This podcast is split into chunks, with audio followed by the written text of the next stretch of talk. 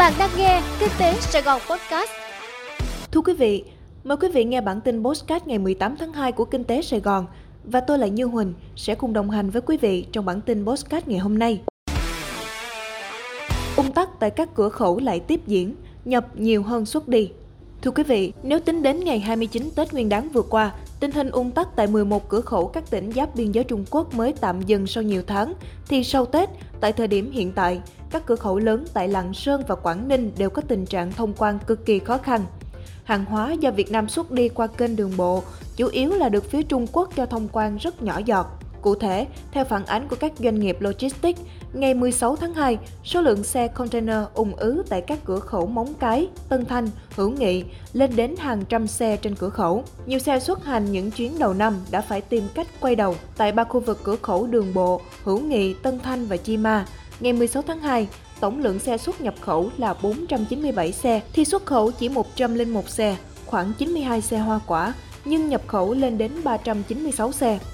Tình hình thông quan đến sáng ngày 17 tháng 2 năm 2022 cũng không khả quan. Tổng lượng xe chờ xuất khẩu là 2.138 xe, giảm 134 xe so với ngày hôm trước liền kề. Trong đó, lượng xe chở hoa quả chờ xuất khẩu là 1.729 xe, chiếm khoảng 80% tổng lượng xe chờ xuất khẩu. Ngày 17 tháng 2, Sở Công Thương tỉnh Lạng Sơn phải ra thông báo đề nghị các doanh nghiệp và các đơn vị liên quan cân nhắc xem xét, bố trí thời gian hợp lý để đưa hàng hóa đến các cửa khẩu của tỉnh Lạng Sơn để xuất khẩu.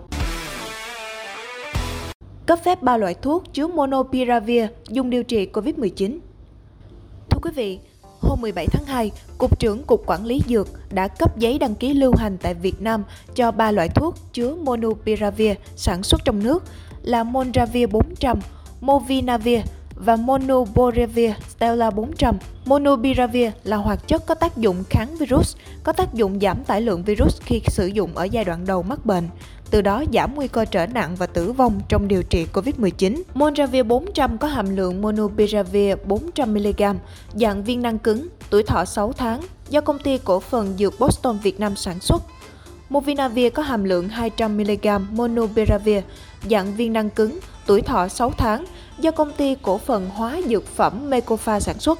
Monoboravir Stella 400 có hàm lượng 400mg Monopiravir, dạng viên năng cứng, tuổi thọ 8 tháng, do công ty trách nhiệm hữu hạn liên doanh Stella Farm chi nhánh 1 sản xuất. Việc cấp phép cho ba loại thuốc này có hiệu lực 3 năm kể từ ngày ký. Trong quá trình lưu hành thuốc, căn cứ vào việc theo dõi, cập nhật thông tin về độ an toàn, hiệu quả của ba loại thuốc trên, Cục Quản lý Dược có thể quyết định thu hồi giấy đăng ký lưu hành đã cấp. Hơn 4.500 tấn gạo xuất đi châu Âu, châu Mỹ, Trung Đông và châu Á. Thưa quý vị, Công ty cổ phần nông sản Lộc Trời, đơn vị thành viên của công ty cổ phần tập đoàn Lộc Trời, vừa hoàn thành giao hàng đợt đầu năm 2022 với hơn 4.500 tấn gạo trị giá trên 3 triệu đô la Mỹ đi châu Âu, châu Mỹ, Trung Đông và châu Á. Thông tin đến Kinh tế Sài Gòn Online vào chiều ngày 17 tháng 2, tập đoàn Lộc Trời cho biết hơn 4.500 tấn gạo nêu trên được giao hàng từ đầu năm đến giữa tháng 2 cho các đối tác gồm Ý, Pháp, Canada, Hồng Kông, Singapore, Philippines và Kuwait. Các chủng loại gạo xuất khẩu đợt này bao gồm gạo thơm, gạo trắng, gạo lứt và nếp. Tính bình quân, đơn giá xuất khẩu của lô hàng này khoảng 666 đô la Mỹ trên tấn. Theo tập đoàn Lộc Trời, toàn bộ số lượng gạo nêu trên được tổ chức sản xuất có sự kiểm soát chặt chẽ về chất lượng, đáp ứng yêu cầu của thị trường, có sự chia sẻ lợi ích cùng các hộ nông dân tham gia liên kết với tập đoàn. Công ty cổ phần nông sản Lộc Trời là đơn vị thành viên vừa được tập đoàn Lộc Trời công bố thành lập hôm 9 tháng 2.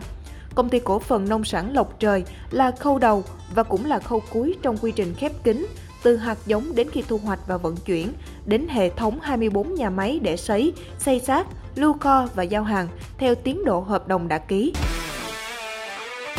Đề xuất bỏ quy định tạm nộp thuế thu nhập doanh nghiệp tối thiểu 75%. Thưa quý vị, Bộ Tài chính đề xuất bỏ quy định tạm nộp thuế thu nhập doanh nghiệp tối thiểu 75% sau 3 quý và sửa đổi theo hướng thuận lợi hơn. Nội dung này được đề cập trong dự thảo sửa đổi bổ sung một số điều của Nghị định 126 trên 2020, quy định chi tiết một số điều của Luật Quản lý thuế và Nghị định 123 trên 2020, quy định về hóa đơn, chứng từ của chính phủ. Cơ quan này đề xuất sửa quy định theo hướng tổng số thuế thu nhập doanh nghiệp lợi nhuận sau thuế còn lại khi trích lập các quỹ đã tạm nộp của 4 quý không thấp hơn 80% số phải nộp theo quyết toán năm.